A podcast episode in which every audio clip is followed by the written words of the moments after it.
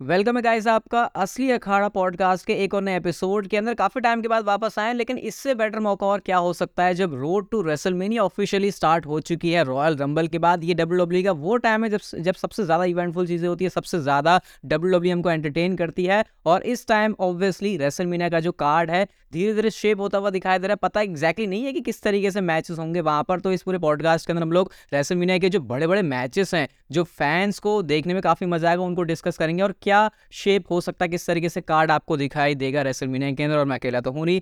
आयुष हैं हमारे साथ काफ़ी टाइम के बाद। अभी ओवरऑल थॉट क्या है आयुष इसके ऊपर जो रेसलमीनिया चल रही है? मैं पर्सनली बताऊँ तो मेरे को तो पिछले काफ़ी सालों में मैंने ये भी कहा काफ़ी बार चैनल के ऊपर कि जब से मैंने चैनल स्टार्ट किया है, मेरे को बेस्ट रोड टू रेसलमीनिया और अनप्रडिक्टेबल पता नहीं क्यों लग रही है।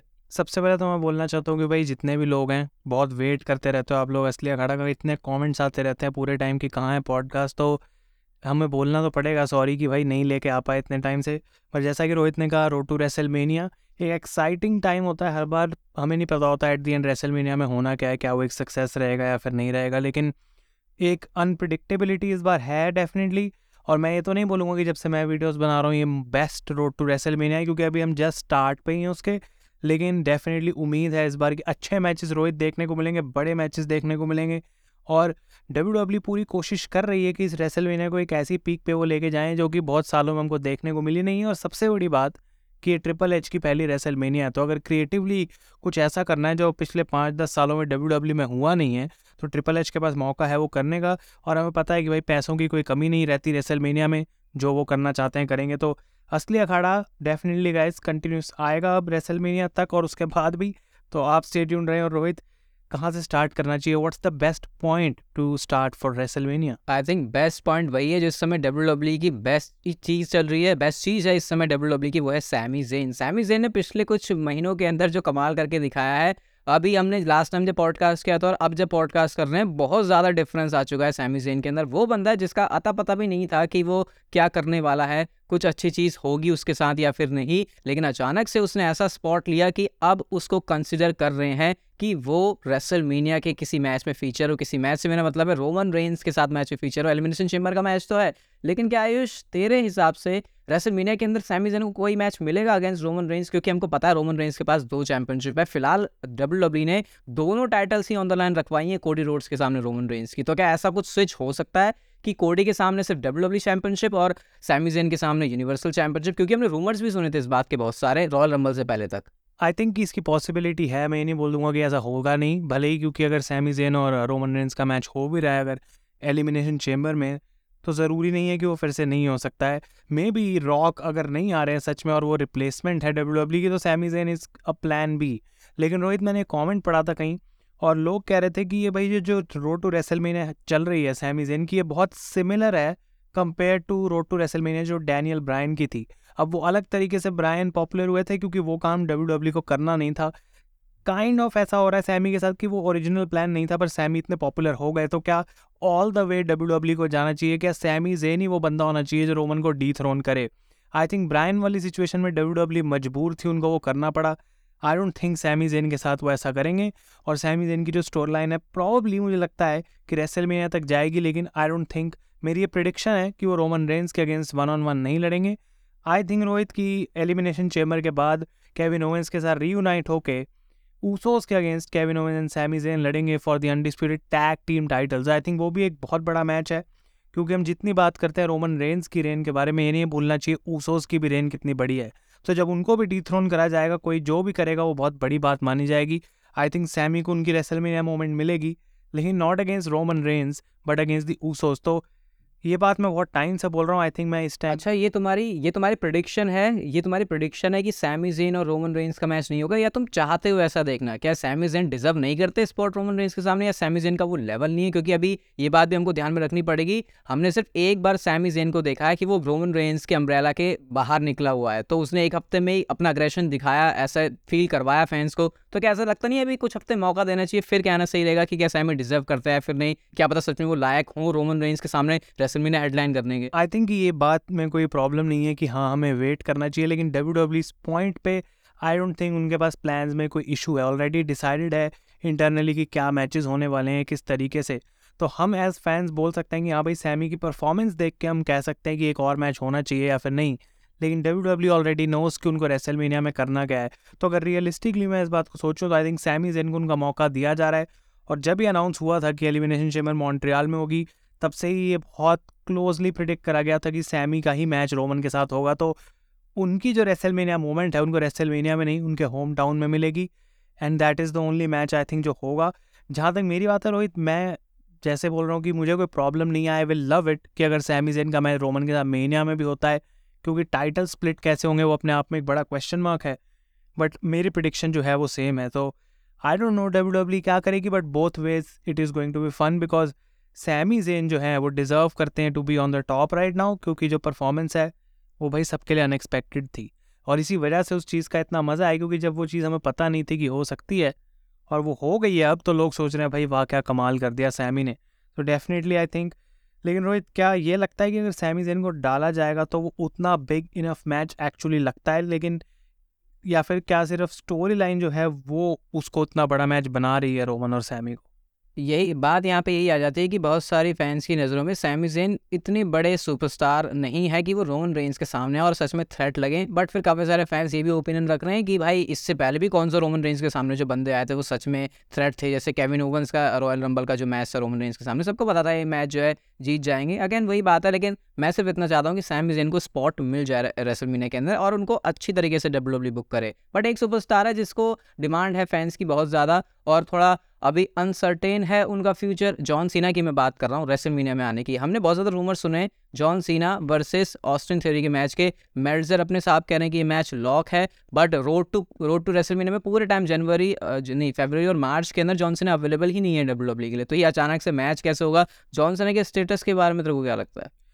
मैं दो बातें बोलना चाहूँगा जॉन सीना के बारे में, जो कि बहुत ऑनेस्ट बात है और ये मेरे को काफ़ी टाइम से फील हो रहा है। पहली चीज़ ये है कि आई डोंट फील अब कि जब भी जॉन सीना वापस आते हैं तो उतना मुझे कोई बहुत बड़ा सरप्राइज़ लगता है कि my god John Cena John Cena. Because at the end हमको पता है कि भाई एक बहुत शॉर्ट टर्म चीज़ रहने वाली है, John Cena will go back और वो हनी मून की तरह है भाई, फटाफट ख़त्म हो जाएगा। लेकिन ऑब्वियसली उसमें मज़ा ज़रूर आता है जब तक जॉन सीना है, उसमें मैं ये नहीं कह रहा हूँ, बेकार है वो चीज़।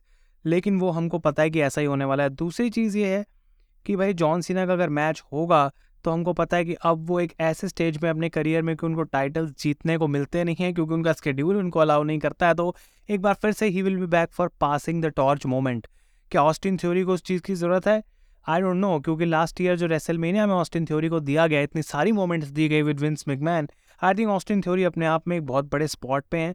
अगर जॉन सीना को हराते हैं it will be the biggest win of his career लेकिन क्या रोहित फिर से ऐसा नहीं लगता है कि जॉन सीना की जो वैल्यू है, उनके करियर ख़त्म होते होते डब्ल्यू डब्ल्यू इतनी नीचे ले गई है कि फिर हम बोलते हैं कि भाई ये बंदा रिक फ्लेयर का रिकॉर्ड तोड़ेगा। आई थिंक अब वो बात चली गई है कि जॉन सिन्हा अब हम ऐसे मतलब मुझे नहीं लगता फ़ैन ज़्यादा ऐसे देखते हैं कि जॉन सिन्हा अब डब्ल्यू डब्ल्यू में आकर कोई रिकॉर्ड्स बनाएँगे। चलो, अगर रिक फ्लेयर का रिकॉर्ड तोड़ भी दिया तो वो एक वन ऑफ़ चीज़ होगी। मुझे तो ऐसे भी लग रहा है कि अगर वो रिकॉर्ड तोड़ेंगे तो एक रात के लिए होगी चैंपियनशिप अगले दिन फिर से डब्ल्यू डब्ल्यू लूट लेगी सिर्फ़ वो पेपर्स के ऊपर दिखाने के लिए। और ये तो बात सही है कि जॉन सिन्हा का अब सिर्फ़ यूज़ ही होता है। तेरी ये बात मुझे बिल्कुल सही लगे कि जॉन सीना आते हैं तो हाइप तो होती है, मज़ा तो आता है, लेकिन ऐसा नहीं लगता कि हाँ ये चीज़ काफ़ी लंबे टाइम तक टिकने वाली है, वही हनीमून वाली बात तेरी सही है। तो मेरे ख्याल से जॉन सीना, ऑस्टिन थेरी का मैच ठीक है, हो जाएगा। सिर्फ़ इस बात से मैं खुश हूँ कि जॉन सीना फीचर हो गए रेसलमीनिया के अंदर। और आई थिंक एक पॉइंट जो मैं, या एक पॉइंट मैं और ऐड करूँगा यहाँ पे कि जो यूनाइटेड स्टेट्स चैम्पियनशिप है, सारी चीज़ में सबसे ज़्यादा फ़ायदा उसका होगा। क्योंकि अगर जॉन सीना रेसलमीनिया में उस टाइटल के लिए लड़ रहे हैं और ऑस्टिन थ्योरी उस मैच को जीतते भी हैं तो जो यूएस चैम्पियनशिप है वो फिर से मे भी उस लेवल तक पहुँच सकती है जहाँ पे जॉन सीना उसको एक बार लेके गए थे। तो जॉन सीना की हिस्ट्री बहुत है। यूएस टाइटल के साथ और एक बार फिर से उस टाइटल को जीतना एक अच्छी स्टोर लाइन भी बना सकता है ना ही सिर्फ़ थ्योरी के लिए जो सिचुएशन है लेकिन ओवरऑल फॉर जाके हाँ सारी तरफ़ से डब्ल्यू डब्ल्यू को विन ही मिल रही है जैसे कि जॉन सिन्हा भी फीचर हो गया रेसमिना के अंदर ऑस्टिन थेरी के साथ मैच भी हो गया ऑस्टिन थेरी जीत रहे हैं तो फिर उनके लिए पासिंग द टॉर्च वाला मूवमेंट होगा। जो प्रेस्टीज है और ज़्यादा वो यूएस चैंपियनशिप की बढ़ जाएगी तो फिर इस सिनेरियो को देखते हुए जॉन सिना आ जाएँगे रेसलमीनिया के अंदर हॉलीवुड वाली है तो शायद इस फिर इसके चांसेस और ज़्यादा हैं। लेकिन अभी रिसेंटली लोगन पॉल और सेथ रॉलिंस इसके भी आप लोगों ने रूमर सुने अगर शायद तुमने देखी होगी या फिर नहीं इंस्टाग्राम की एक लाइव थी सेथ रॉलिंस की जहाँ पर लोगन पॉल के बारे में बात करेंगे भाई तो, तो रेसलर भी नहीं तो क्या करने आ रहा है? तो इस मैच के बारे में क्या थॉट्स हैं क्या होता हुआ दिखाई दे रहा है तुमको लग रहा है कि ये मैच होगा? और क्या इंटरेस्टेड हो इस मैच के लिए अगर ये होता है तो? एक्चुअली uh, मैं भी वो सेथ रॉलिंस का लाइव लाइव ही देख रहा था बैठ के तो रॉलिन्स ने जब वो बात बोली ना तो मेरे को वो बात याद आई भाई हम कहते हैं कि रेसलमेनिया के जो मैचेस हैं वो रॉयल रंबल में सेटअप किए जाते हैं। एंड ये जो मोमेंट दिखाई गई जो सेथ रॉलिन्स प्रिडिक्ट नहीं कर पाया पूरी रॉयल रंबल में कि लोगन पॉल मुझे बाहर निकालेगा वो एक रेसलमेनिया मैच का ही सेटअप था। और जब लाइव स्ट्रीम रॉलिन्स की चल रही थी तो पहले उन्होंने बोला भाई मुझे लोगन पॉल के बारे में कुछ ज़्यादा पता नहीं है तो मैं बोलूँगा नहीं। लेकिन फिर लोग, क्योंकि इतने ज़्यादा क्वेश्चन पूछ रहे थे तो सेथ रॉलिन्स ने प्रॉपर लोगन पॉल को कॉल आउट करा कि he is not a wrestler उसे सिर्फ़ अपनी फेम से फ़र्क पड़ता है। बहुत सारी चीज़ें बोल दी। ये सिर्फ़ इसीलिए करा गया है बिकॉज़ इसका रिप्लाई सोशल मीडिया पे ही मिलेगा सेथ रॉलिन्स को बिकॉज़ लोगन पॉल है भाई। लोगन पॉल के सारी स्टोरी लाइन सोशल मीडिया पे ही बिल्ड होगी बिकॉज़ वहीं पे सबसे ज़्यादा उनको अटेंशन मिलती है। तो मे भी इस वजह से सेथ रॉलिन्स ने अपनी लाइव स्ट्रीम में बात बोली, ना कि आके किसी रॉ के प्रोमो में। तो ये मैच आई थिंक होगा रोहित रेसलमेनिया के अंदर and Rollins versus Logan Paul एक ठीक ठाक सा मैच है। लोगन पॉल डेफिनेटली बहुत अच्छे मैचेस ज़रूर दे सकते हैं और रॉलिन्स के अगेंस्ट एक फाइव स्टार क्लासिक भी हो सकता है, लेकिन एक प्रॉब्लम जो मेरी रहेगी लोगन पॉल से हमेशा ये है कि कि क्या डब्ल्यू डब्ल्यू हमेशा उनको ऐसे वन ऑफ़ मैचेस में डालती रहेगी? क्या लोगन पॉल ने अगर कॉन्ट्रैक्ट साइन करा as a W W superstar तो उनको कभी एलिवेट करा जाएगा, एक प्रॉपर स्टोरी लाइन दी जाएगी? या वो हर हफ़्ते रॉ में अपियर हो रहे हैं एज अ कैरेक्टर क्या वो होगा कभी या फिर ये बस लोगन पॉल की ऑडियंस यूज़ करने के लिए पैसे मिल रहे हैं उन्हें? मुझे तो ऐसा लगता है कि जब लोगन पॉल ने डब्ल्यू डब्ल्यू के साथ कॉन्ट्रैक्ट साइन किया तो उन्होंने मैचेस के बेसिस पर किया है। आई थिंक और उस मैचेस के बेसिस पर उनको स्टोरी लाइन थमा देते हैं और जब जब उनकी स्टोरी लाइन होती है, उस उस टाइम पर वो टीवी पर आ जाते हैं। लेकिन इंजर्ड होने से पहले मुझे याद है रेगुलरली अपेयर हो रहे थे लोगन पॉल तो फुल टाइम वो रेसलर वाला कॉन्ट्रैक्ट ही है आई थिंक उनका डब्ल्यू डब्ल्यू के साथ में इंजरी की वजह से शायद ऐसा हुआ था, वरना जितना मुझे लास्ट टाइम याद आ रहा है, वो रेगुलरली अपेयर हो रहे थे। और अब क्योंकि उनकी फ्यूड स्टार्ट होगी तो इतना तो क्लियर है कि रेसल मीनिया तक ज़्यादा ज़्यादा शोज़ के अंदर लोगन पॉल आएँगे। और usually W W Logan Paul को ऐसे भी नहीं दिखाती ना कि आप ये बड़ा रेयर आ रहा है। जब वो आते हैं तो वो आने लग जाते हैं। तो मेरे ख्याल से एक फुल फ्लैज रेसलर सुपरस्टार की तरह डब्ल्यू डब्ल्यू के साथ वो काम करेंगे। और मैं एक्साइटेड भी हूँ सेथ और लोगन पॉल को देखने के लिए। माइक वक्त वैसा अच्छा हो गया लोगन पॉल का पहले से, आयुष, क्या ख्याल है इसके बारे में? डेफिनेटली आई थिंक कि वही है, बंदे को एक बार कॉन्फिडेंस चाहिए होता है कि वो खड़े होके लोगों के सामने अरीना में वो प्रोमो कट कर सके। हेजिटेशन से बहुत सारी चीज़ें गलत हो जाती हैं, जो कि आई थिंक केस था लोगन पॉल के सामने। और ओवरऑल उनको सोशल मीडिया पे देख के ऐसा लगता नहीं है कि he dares a lot of thing उनको प्रॉब्लम नहीं होती है ज़्यादा चीज़ों से। काफ़ी ओपन है, जो भी करना है, वो सबके सामने ही करना है। और एट दी एंड हम देखेंगे उनका मैच और उसकी तारीफ़ करेंगे, जो कि हमको पहले ही पता अब होने वाला है। तो उससे मुझे कोई प्रॉब्लम नहीं है ये एक डिसेंट रेसलिंग मैच होगा फैंस के लिए रेसलमेनिया में और हॉलीवुड में हो रहा है तो ऑब्वियसली डब्ल्यू डब्ल्यू इसको रोहित हाइप करेगी। तेरे डेयर और डेयरिंग वर्ड से मुझे ब्रॉक लेसनर का नाम याद आया है तो ब्रॉक लेसनर क्या कर रहे हैं इस बार रेसलमेनिया में? भाई ब्रॉक लेसनर सिर्फ़ एक न्यू ईयर रेजोल्यूशन लेके आए हैं कि अपने करियर में अब कुछ होना हो क्योंकि मैं रोमन से तो लड़ूँगा नहीं और वो टाइटल मैं जीतने वाला नहीं पर बॉबी का करियर मैं तबाह करके रख दूँगा। अगर मैं कुछ नहीं जीता तो ये बंदा भी कुछ नहीं जीतेगा। अब बॉबी लैशली जो है, इस वजह से कुछ नहीं जीत पा रहे।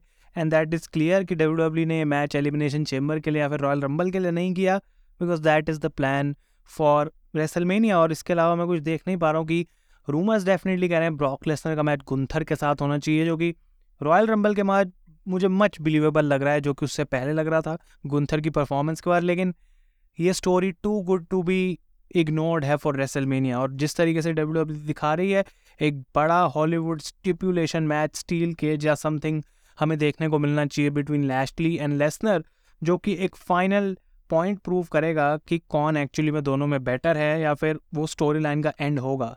तो जो अभी तक दिखाया गया रोहित, मेरे हिसाब से एक एंडिंग डिजर्व करती है स्टोरी और बॉबी लैशली बिना रिवेंज के कहीं जाने वाले हैं नहीं। आई डोंट थिंक उनको यूएस टाइटल जितवाया जाएगा तो उनके पास कोई ऑप्शन नहीं है।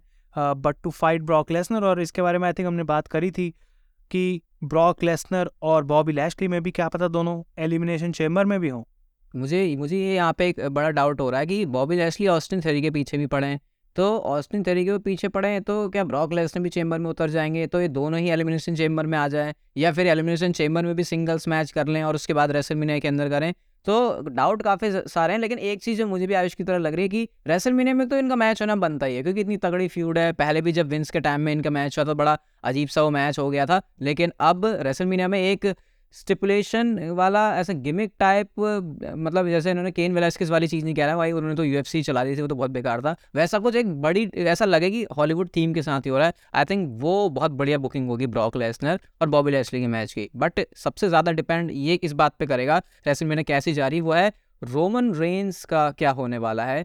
एक नाइट के ऊपर का मैच तो ऑफिशियली एडवर्टाइज हो गया है अनाउंस हो गया है अगेंस्ट कोडी रोड्स और इंटरेस्टिंग बात यह है आयुष, हमने ये सुना था कि कोडी रोड्स और रोमन रेंज का मैच डब्ल्यू चैंपियनशिप के लिए होगा, लेकिन अभी अनडिस्प्यूटेड डब्ल्यू यूनिवर्सल चैंपियनशिप के लिए हो रहा है। और मैं ऐसा मानता हूँ कि रोमन रेंज का चांस थोड़ा सा डाउन लग रहा है कि अब वो मतलब शायद हो सकता है उनके पास से टाइटल चला जाए। तो एक टाइटल रखने के लिए फिर क्या पता है डब्ल्यू डब्ल्यू एक अलग अलग मैच नाइट पर देते इसलिए मैंने इस पॉड का, इस एपिसोड की शुरुआत में कहा था कि सैमी जेन के साथ एक मैच ताकि एक चैंपियनशिप उनके साथ रह जाए। तो क्या तेरे को ऐसा लगता है कि दोनों नाइट्स पर कंपीट करेंगे रोमन रेंज या फिर जो बुकिंग है वो हो गई है, अब दोनों चैंपियनशिप एक ही नाइट पर डिफेंड होगी उनके अगेंस्ट कोडी रोड्स अब इस इस पूरे जो रोहित ने क्वेश्चन पूछा है, बहुत अच्छा पॉइंट रखा है यहाँ पे कि हाँ भाई रोमन रेंज एक बहुत बड़ी सिचुएशन है।